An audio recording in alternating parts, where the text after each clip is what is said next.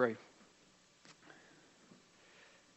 Father, what a joy to join with brothers and sisters to sing your praises. And we praise you, Father, because you're worthy to be praised.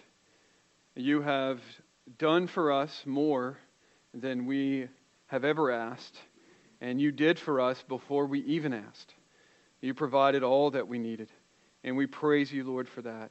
And as we come to sit underneath the teaching of your word, Lord, would you attend us now? Help us to see in your word wonderful things. And Lord, I pray that our hearts would overflow in joy and gratitude at what we will see in this wonderful sentence from the Apostle Paul. And we ask these things in Christ's name. Amen. Ephesians 1, we're going to be in verses 3 to 14.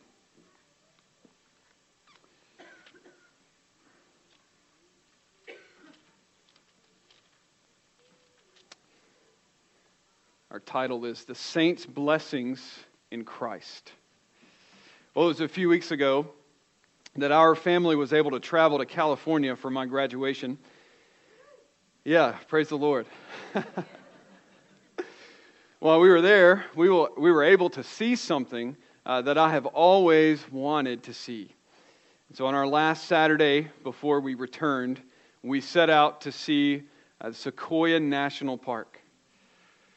And I had heard about these massive trees and I'd always wanted to see them.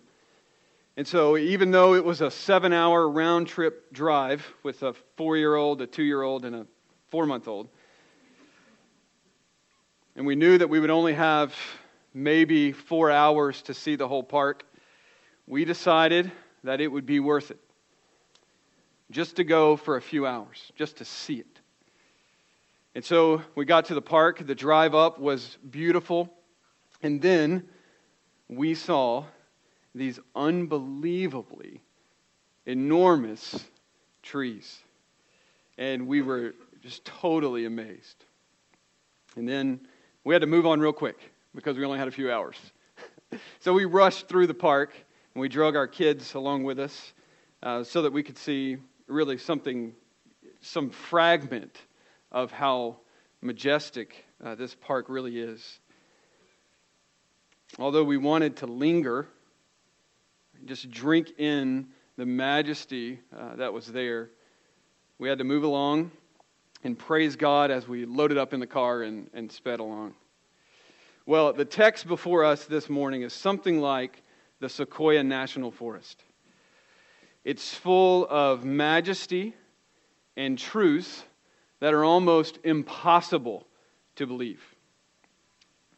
In these 12 verses, Paul describes for us the saints' blessings in Christ. And every blessing is like a giant sequoia that you could just sit and look at for hours. But what we're going to do this morning is something like what I did to my sweet family a few weeks ago. We're going to look at all this majesty in something like an hour. It's going to be a 30,000 foot flyover of this incredible passage. And the benefit of doing this is that we're going to be able to see the structure of Paul's long sentence that otherwise it would be hard to see. So we're going to fly over, and my objective is to lay out for you the glory and the majesty of what God has promised to you as a believer. Paul lays all this out for us in one long, winding sentence that spans verse 3 all the way down to verse 14. This sentence has been called a kaleidoscope of dazzling lights and shifting colors, a golden chain of many links, a magnificent gateway to Paul's epistle. But my favorite is from William Hendriksen, who said, he likened this verse to a snowball tumbling down a hill and picking up speed and volume at the descent. And that's what I think we're going to feel as we read this passage. Paul doesn't stop, he just keeps going on and on, and the wonder and majesty seems to grow as we get closer to verse 14. It's an amazing text, and I want us to fly over it this morning so that we can all wonder at its beauty and majesty. And for you, Christian, to praise God for his excessive, lavish grace to you in Christ. So, would you stand with me? Let's read Ephesians 1, beginning in verse 3.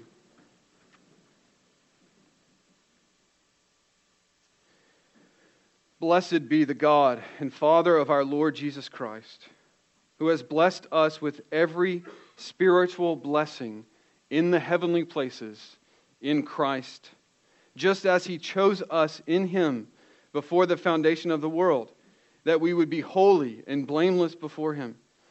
In love, he predestined us to adoption as sons through Jesus Christ to himself, according to the kind intention of his will, to the praise of the glory of his grace, which he freely bestowed on us in the beloved. In him we have redemption through his blood, the forgiveness of our trespasses, according to the riches of his grace which he lavished on us. In all wisdom and insight, he made known to us the mystery of his will, according to his kind intention, which he purposed in him, with a view to an administration suitable to the fullness of the times. That is, the summing up of all things in Christ, things in the heavens and things on the earth. In him also we have obtained an inheritance, having been predestined according to his purpose, who works all things after the counsel of his will, to the end that we who were the first to hope in Christ would be to the praise of his glory. In him, you also, after listening to the message of truth, the gospel of your salvation, having also believed, you were sealed in him with the Holy Spirit of promise, who is given as a pledge of our inheritance, with a view to the redemption of God's own possession, to the praise of his glory. Amen. You can be seated. Well, the book of Ephesians is one of several of Paul's letters that he wrote towards the end of his life. And in this brief letter, Paul unpacks several major doctrines in order to establish unity in this small church in modern day Turkey. In fact, Paul states in chapter 1 in verse 10 that God's deliberate agenda for the entire universe is to unite everything underneath the headship of Christ. That's God's goal. And under that larger goal, God's desire for the church in Ephesus was that they would embrace God's great plan and unite around the wonderful truths of the gospel, that everyone would live in submission to Christ. And we should note Paul's strategy here. Remember, he's riding under the influence of the Holy Spirit, and he wants to unite these people. So, what does he do? Well, he doesn't downplay the truth so that the Ephesians would be united. He doesn't sacrifice truth on the altar of peace. No, in order to establish peace, Paul begins by unpacking some of the most complicated theological realities, some of the deepest truths, concepts that men can hardly wrap our arms around election, predestination, redemption, adoption, God's providence. That's Paul's agenda to unite this church. What they really need to understand are these concepts, and then they'll be united. It's fascinating. Now, I want you, there's a lot we could say about that strategy, but for now, I want you to notice something about our text this morning by way of introduction. There is a double sidedness to this passage that we need to know from the outset. On the one side of the coin, Paul is underscoring for you as a believer your blessings in Jesus Christ. That's one side. On the other side of the coin, he's demonstrating that God the Father is utterly worthy to be praised. So, on the one side, we see blessings, and on the other side, we see God's praiseworthiness. And for Paul, these two things go hand in hand. Paul did not have room for someone who just had a really high theology and loved to talk about these complex doctrines, but did, wasn't moved from them to praise the living God. So, Paul, these two things always go hand in hand the indicative of what God has done, and the imperative on us to praise him for what he has done for us. So, look with me at verse 3. He says, Blessed be the God and Father of our Lord Jesus Christ, who has blessed us with every spiritual blessing in the heavenly places in Christ. Blessed be the God and Father of our Lord Jesus Christ. In the New Testament, the term translated blessed here is used exclusively of God. It's a worship term, it's a doxological term and it could rightly be translated praise.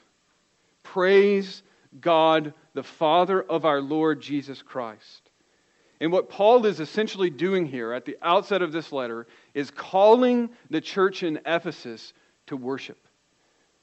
He's calling them to a life of praise to God for his lavish goodness to them. Now, in Paul's eyes, why is God so utterly praiseworthy? What would your answer be? Why is God to be praised, Paul? Well, he tells us in verse 3. He's to be praised because he has blessed us with every spiritual blessing in the heavenly places. He is to be blessed because he has blessed us.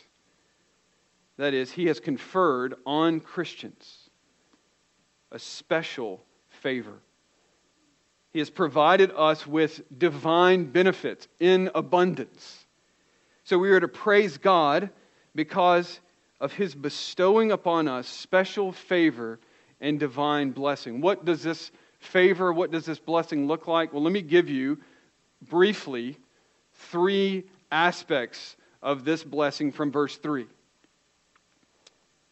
Three things about this divine blessing. First, notice its source in verse 3. Where does Paul locate the ultimate source of the saints' blessings?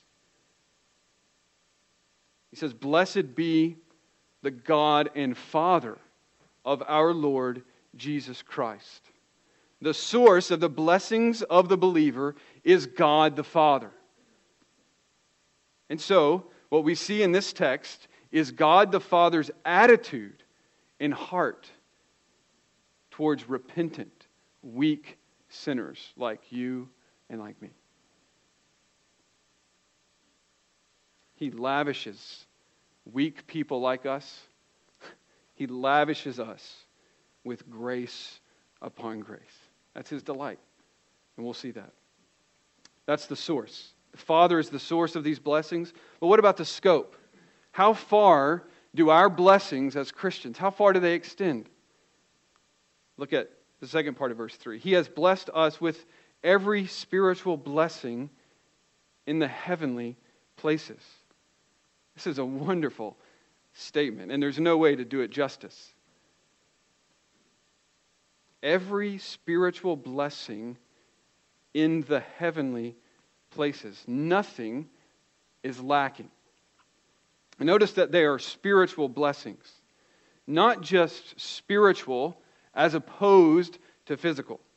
That's not the idea. The idea actually is spiritual as attached to the third person of the Trinity, the Holy Spirit. Every blessing that the Holy Spirit can give is ours in Christ.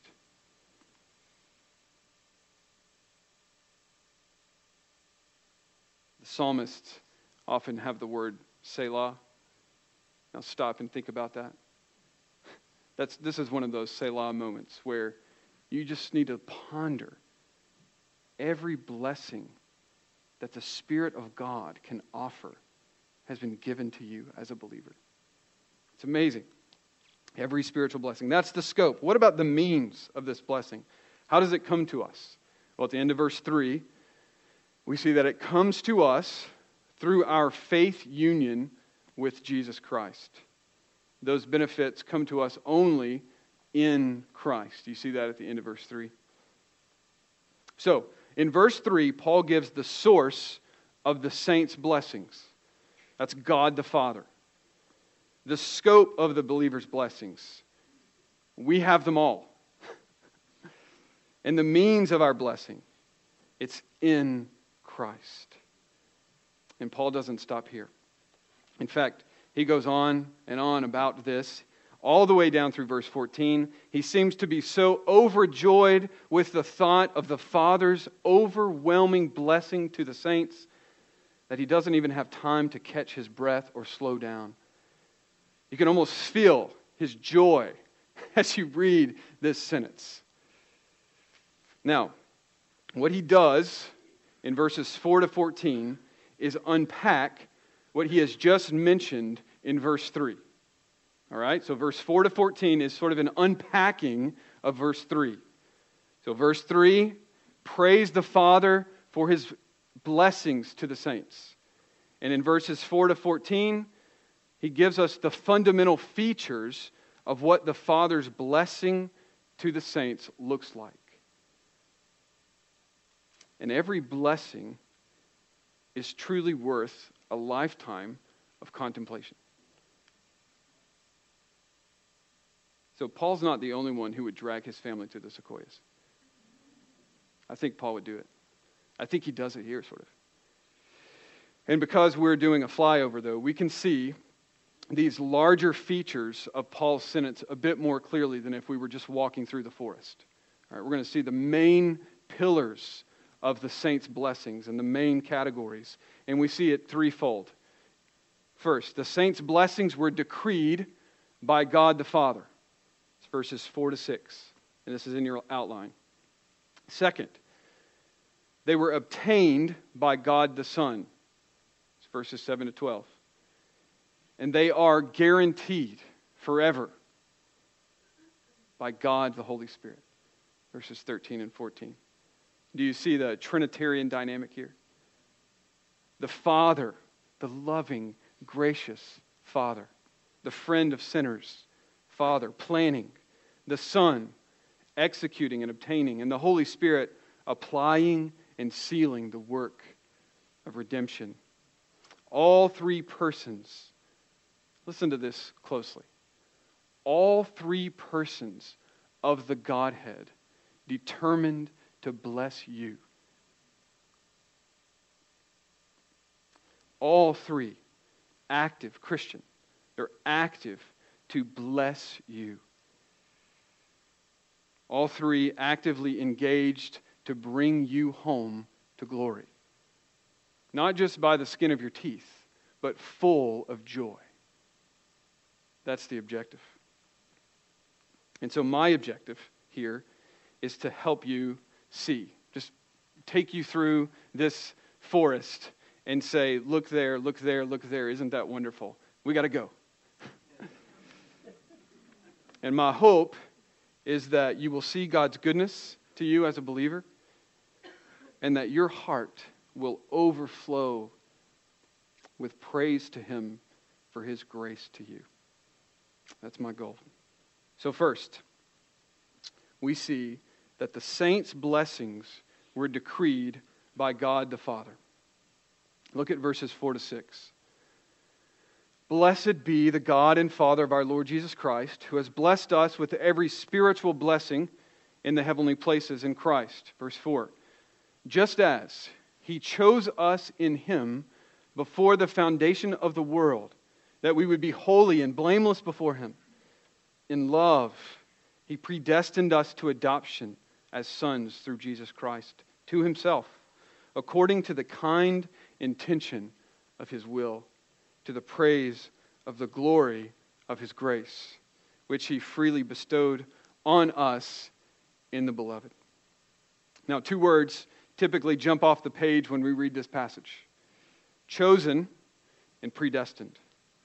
That's at least in part because these concepts have been at the center of much controversy during the lifetime of the church. And I think I've heard more arguments about these two concepts than any other thing. And maybe that's just because I've had a theological education and people debate this stuff all the time. And because of that, some people are tempted to shy away from these concepts altogether. We don't want confrontation. Uh, we don't want to fight. So let's not talk about these things. Well, Paul is not going to let you do that.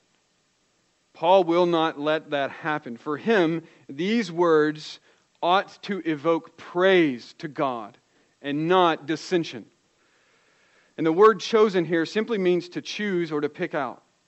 It's in the middle voice, which means that the subject of the verb is acting for his own benefit. So in this case, the subject is God, and he chooses for his own benefit. The stress is on what God has done for himself. God chose us for himself, by himself, and for his own interest. That's communicated actually in the grammar of this text, but also over and over again as Paul makes it explicit, as he keeps saying, to the praise of his glory. Now, what interest, right? The Father chose us for himself. Now, what interest would the Father have in choosing people like you and me? Why would he do that? What's his agenda? Well, the refrain, verse 6, verse 12, verse 14, is this it's to the praise of his glorious grace. Who else can magnify the grace of the Father but for weak, incompetent sinners like us? The Father saw fit to choose the weakest in order to bring shame on the wise. And we're here not because we are strong and mighty, we're here because we are weak and we confess that weakness, that we need a Savior. And we are here praising the Father because He has ordained that a Savior would come.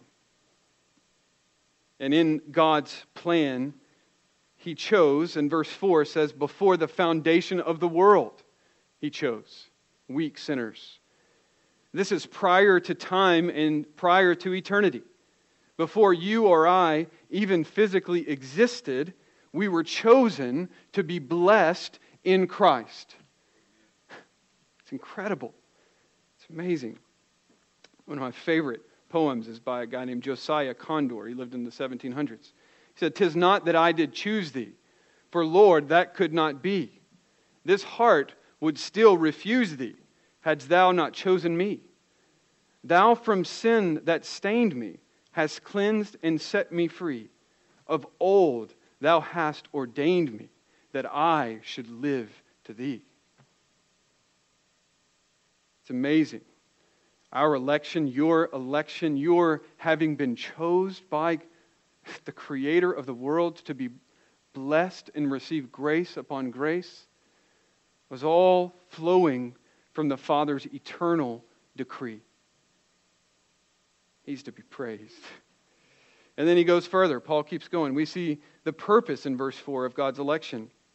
And here's the purpose that you should be holy and blameless before him. That's why the Father chose you. That you, saint, would be holy and blameless before him. Now, let me ask you what is your great desire in life? Isn't that it? To be holy and blameless before Him in Christ? Well, that's God's intention. That's His design in decreeing before time that you would be His, that you would be holy and blameless. And let me just tell you that which God purposes is that which comes about. I remember when I was a freshman in college, we had a guest speaker come. His name was Richard Owen Roberts. Paul Washer called Richard Owen Roberts the last among the prophets. So this man was 80, um, but he, when he stepped in the pulpit, he just came to life. And I remember sitting there. I just became a Christian. I sat in the chapel, and I remember hearing him preach and thinking, I have never heard a man speak this way.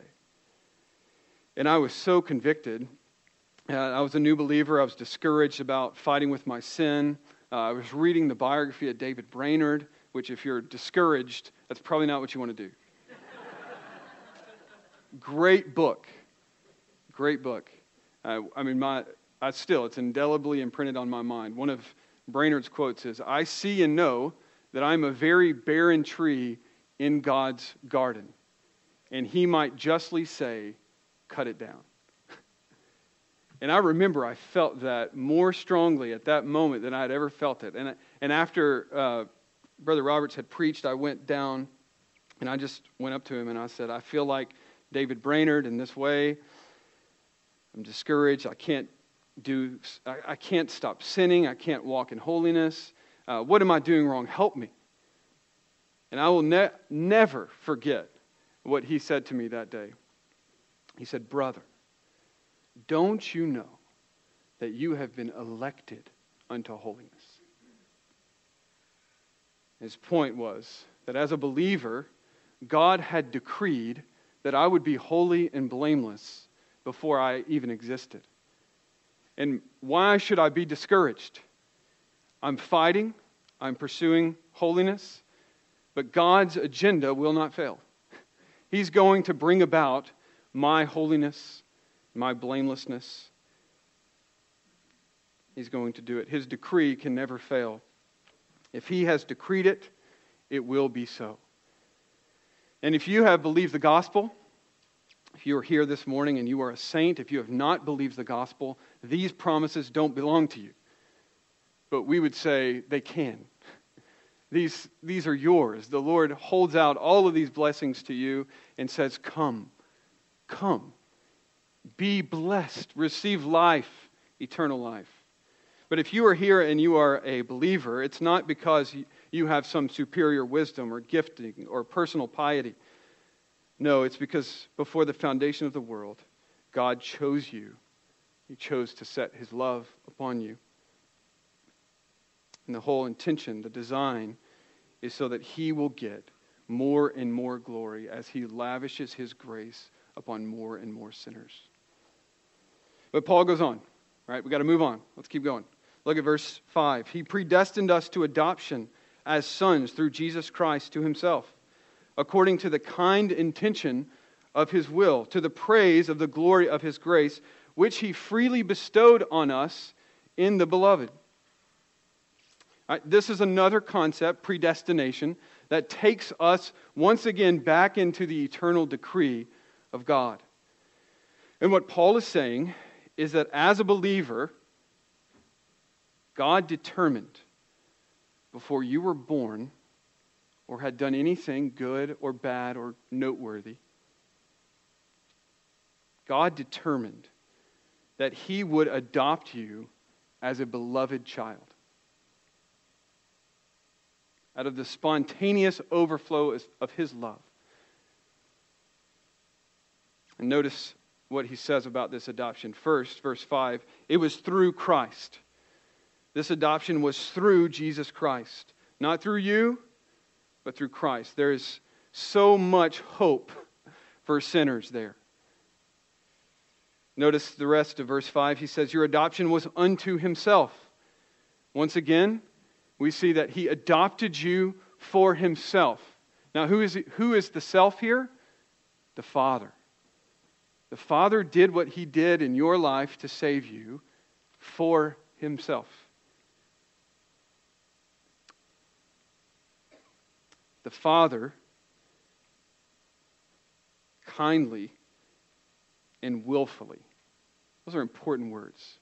Kindly and willfully adopts orphan sinners to himself and for himself. Adoption brings the sinner to God so that God may have fellowship with the sinner, and the sinner may have fellowship with God. It's incredible. then look at the end of verse 5. This adoption was according to the kind intention of his will, or according to his good pleasure. Do you get the picture that Paul is painting here? Here is God the Father, full of hesitation and reluctance as he looks at you. He moans and, in an obligatory manner, decides against his own joy to make you one of his children.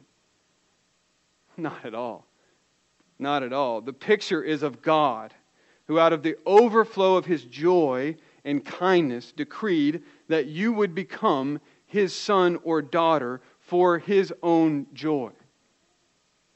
His actions were motivated by his own good pleasure. One commentator said, What we have here is not a grim Lord watching over the execution of his predetermined plan, but a smiling Father who is to be praised. A Father who enjoys imparting his riches to many children. And then look at verse 6. Your predestined adoption. What is its design? It's designed to elicit praise to God for his grace. You see that in verse 6? You have been chosen and adopted by the Father so that in view of his overflowing grace to you that you would live a life of joyful praise to him. Bless the Lord, O my soul, and forget not all of his benefits. Oh, friend, how he has blessed you, how he has blessed us. Don't forget his benefits. The way to make your soul happy in God is to contemplate his benefits to you. Are you feeling spiritually depressed? I would venture to guess that your life, or at least if you're depressed today, that your day so far has not been marked by counting your blessings. I would venture to say if you are discouraged, you have possibly forgotten his benefits. You cannot murmur and be discouraged and at the same time praise God for his benefits.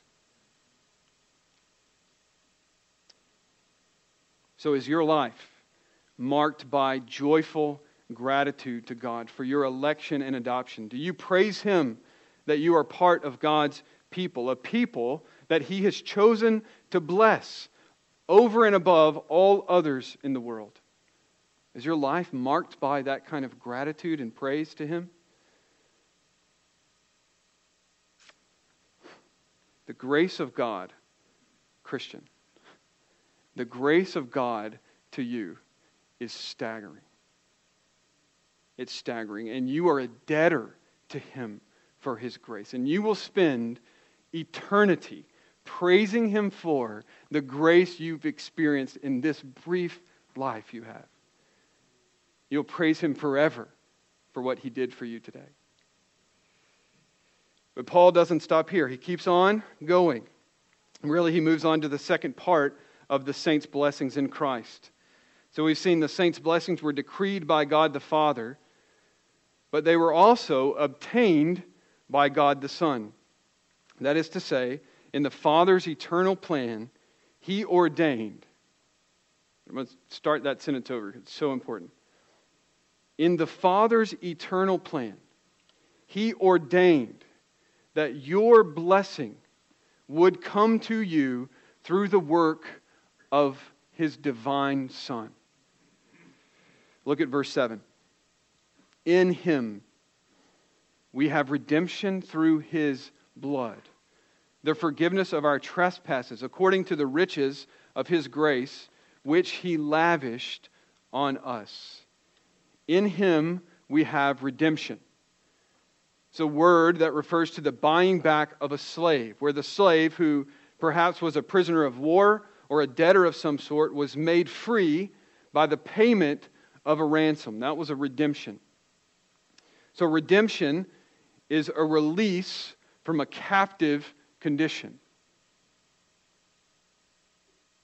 And what was the payment? What was the payment that secured the saints' release from the curse of debt and sin? What was the payment that secured your release from debt and sin and the dominion of Satan? What was that payment? Verse 7. All of this comes through his blood. Through his blood. The price that obtained your blessing was the shed blood of the perfect Son of God. The second person of the Trinity becomes man. He becomes what he was not so that you could be set free. And his shed blood attained for us the freedom that we needed from the curse of sin. And then, according to the end of verse 7, the forgiveness of our trespasses. The death of Jesus was a sacrificial death that propitiated the wrath of God and paid the debt God's people owed. Through his death, Jesus satisfied the wrath of God for sins that you had committed. And at the same time, while satisfying the wrath of God, he secured for the Father a people to be his inheritance. The church is called in Acts 20 28 the church of God, which he purchased with his own blood. Through his blood, Christ obtained every blessing you now enjoy. Think of a blessing? Yep. Through his blood, he obtained that one. Every blessing and you're forgiven in Christ. You're forgiven. That means you're fully acquitted, fully pardoned. Have you trusted in Christ as your Savior? That means that your sins will never be held against you. Past, present, and future. Never. The debt has been paid. This is why we love to sing about the blood of Jesus Christ. Right? There is a fountain filled with blood, drawn from Emmanuel's veins, and sinners plunged beneath that flood lose all their guilty stains. We love to sing about the blood of Christ. And I could multiply hymn selections about the blood of Christ but we have to move on. Notice at the end of verse 7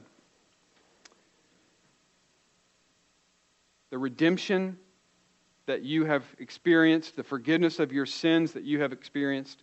Verse 7 this is all according to the riches of God's grace. That is, according to the plentiful supply. God's grace is abundant, so much so that your sin can never outweigh it. In fact, Paul says in verse 8, he says, He has lavished us with this grace.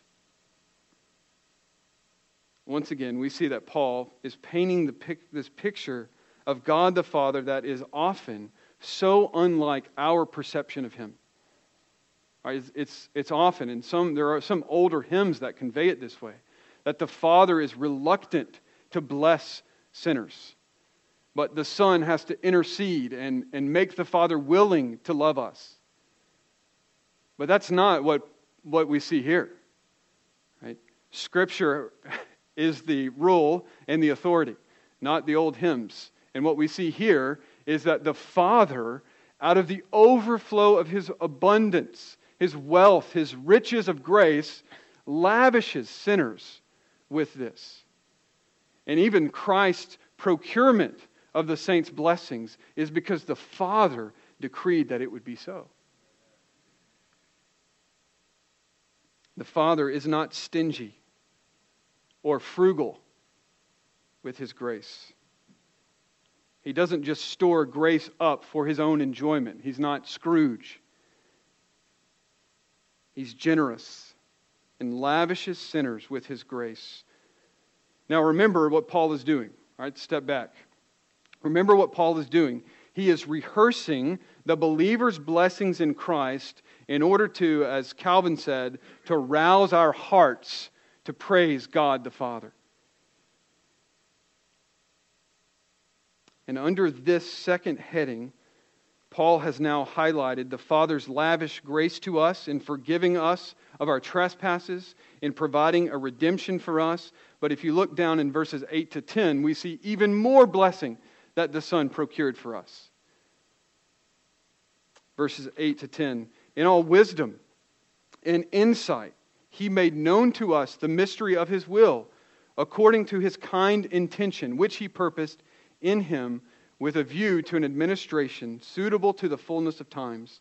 That is, the summing up of all things in Christ, things in the heavens and things on the earth. You tracking with that? It's, it's complicated. Uh, but what he's saying in a nutshell is that Christ procured by his death for us, he gained by his death for us insight into the unfolding plan of God. Christ, one of the blessings that saints have is knowledge knowledge of what God is doing in the world. This is why we can sort of stand above the circumstances, the chaos that's around us. We know what God is doing. And what is God's great historical agenda? The answer is verse 10 the summing up of all things in Christ. Things in the heavens and things on the earth. And I understand this verse to be the key of Ephesians.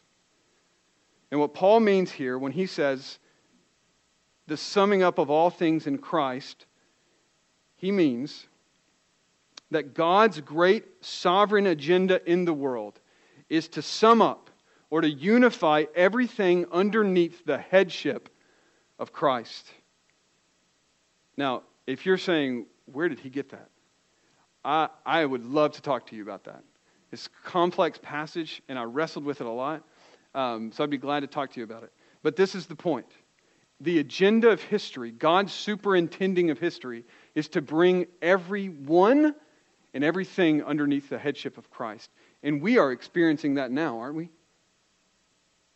Why are you here this morning? What are we doing this morning? Why are we listening to this book taught? Well, this is how Christ executes his headship over you and me as his church through his word.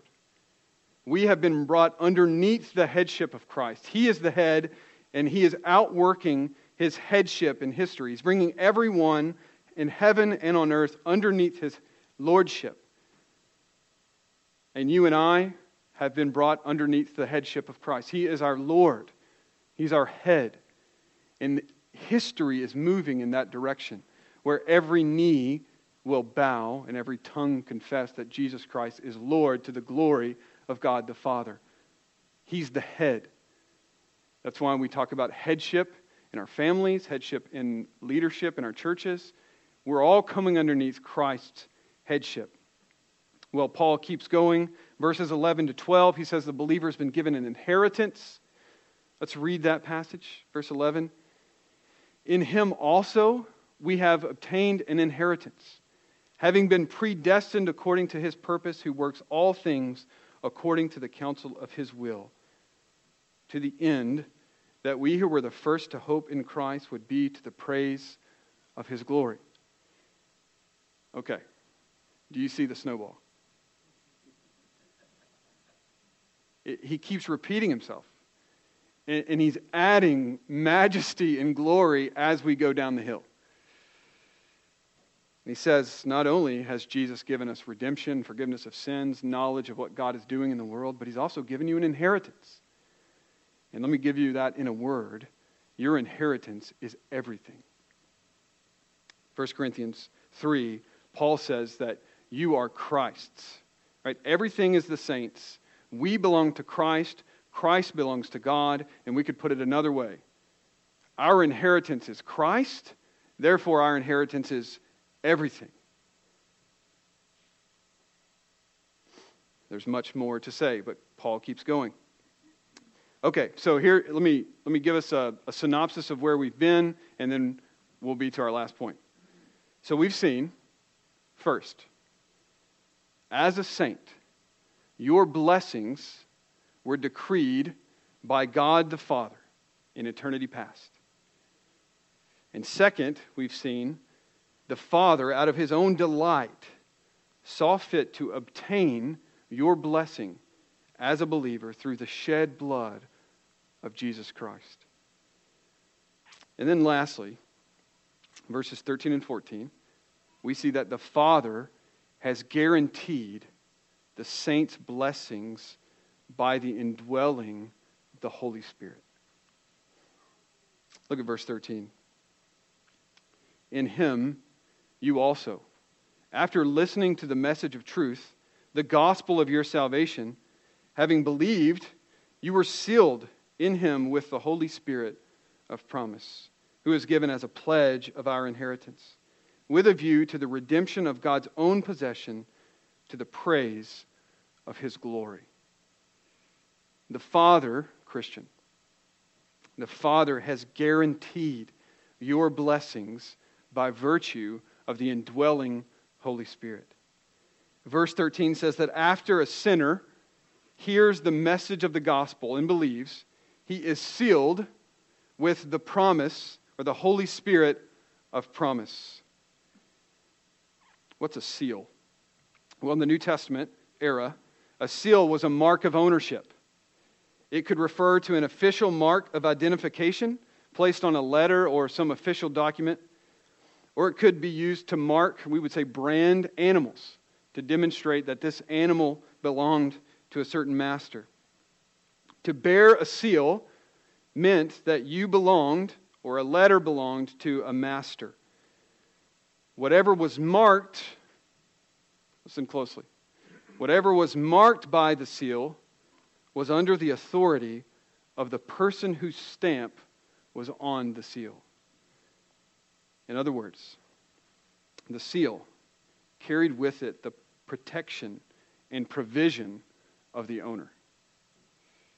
So to be sealed with the Holy Spirit is to be marked by God the Father. The Holy Spirit comes and indwells the believer and secures and preserves him for the sake of the Father. And Paul goes further in verse 14. He says that the Holy Spirit is the pledge or guarantee of the believer's inheritance.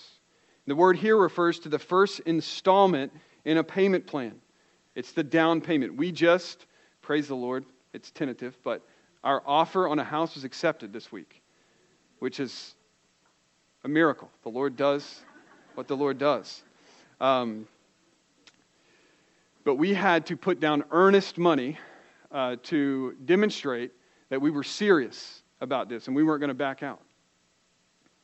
Actually, I think the King James uses the word earnest here. Uh, the idea is of a down payment, it secures something, it's the first installment of a payment. And for the believer, the earnest money that was put down was the Holy Spirit, is the Holy Spirit. He is the first installment of our blessing. He is the guarantee of all that God has promised to us. He is the pledge of our eternal inheritance. But notice, notice something else, and this, this is really amazing. Look at the end of verse 14. Says, Who is given as a pledge of our inheritance. All right, that's what we just talked about. But notice the next phrase with a view to the redemption of God's own possession to the praise of his glory. Now, this is a complex sentence. And so, if you're reading a translation that may not read that way, uh, but it's difficult to understand because commentators aren't sure is Paul talking about the believer's inheritance or is he talking about the Father's inheritance? And it's really that way all throughout Romans 1. and through, I mean, through Ephesians 1 and through the rest of Ephesians. Is Paul talking about the Father's blessing or the believer's blessing? And this is why I think the, the idea of a double sided coin is helpful. Because to me, it's pretty clear here that Paul is talking about the Father's inheritance. The Holy Spirit is the guarantee of our inheritance on one side, but He is also the guarantee that the Father will receive the saints as His own possession. That's His aim. He is the one who has said, That one is mine. He is marked with my seal.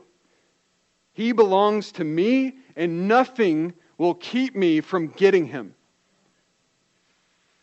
This is Romans 8:32. Kind of in reverse, but at Romans 8:32. He who did not spare his own son, he didn't spare his son, he gave his son, he delivered him over for us all, how will he not also with him freely give us all things? It's not the exact same argument.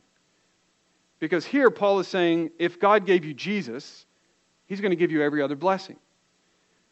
But in Ephesians 1, the idea is more like this If God gave his own son to purchase a people for himself, certainly he will not waste the earnest money. Certainly he will not waste the purchase price. He bought them with an incredible price, and he will not let them get away. You belong to him. You are marked. You're his saint. And God has decreed that his joy and your joy would be eternally bound up together. God's agenda has always been to take a people for himself. We see this in Deuteronomy 4, Exodus 19, and that was the promise we saw to Israel. And in one sense, the church enjoys that promise today. 1 Peter 2 9. We are his possession. We are a people, a chosen royal priesthood. We are a people for his own possession. Titus 2 says the same thing. And, Saint, let me tell you, he has decreed your eternal blessing in eternity past. He has obtained your blessing through the blood of Christ and He guarantees your blessing through the indwelling pledge of the Holy Spirit. This is a Trinitarian work. And the design is that God would get the praise he deserves out of you. That's the purpose. And what he demands of you today is to praise Him. To praise Him for His glorious grace to you. If you are His, if you're a saint, no matter the trial that you're enduring, you are unimaginably blessed. And we have only begun to wade into this ocean of blessing. And Paul calls us not just to speed through like we just did, he does call us to linger. And friends, I know we, we, we sped through here, but if you are in trial, I'm telling you, your soul needs to stop at one of these sequoias and just ponder and worship God for what He's done for you if you're not in trial, you need this too. We all need this. We, of all people, Christians, should be those who sing in the midst of chaos because we are amazingly, almost unbelievably blessed. And the Father's lavish grace to us demands that we live joyful lives of praise to Him. Let's pray. Father, thank you for your lavishness Thank you for your grace. We can not even begin to praise you appropriately for what you have done for us in Jesus. And so we give our, our best effort and we praise you, Father. And we say, accept our worship. Help us to lay hold and to believe these truths. Lord, would you convince us? Give us grace to comprehend what is truly incomprehensible. And we pray that you would do this for your own sake, so that praise from our lips would be given to you and you would receive much glory from it. And we ask these things in Christ's name. Amen.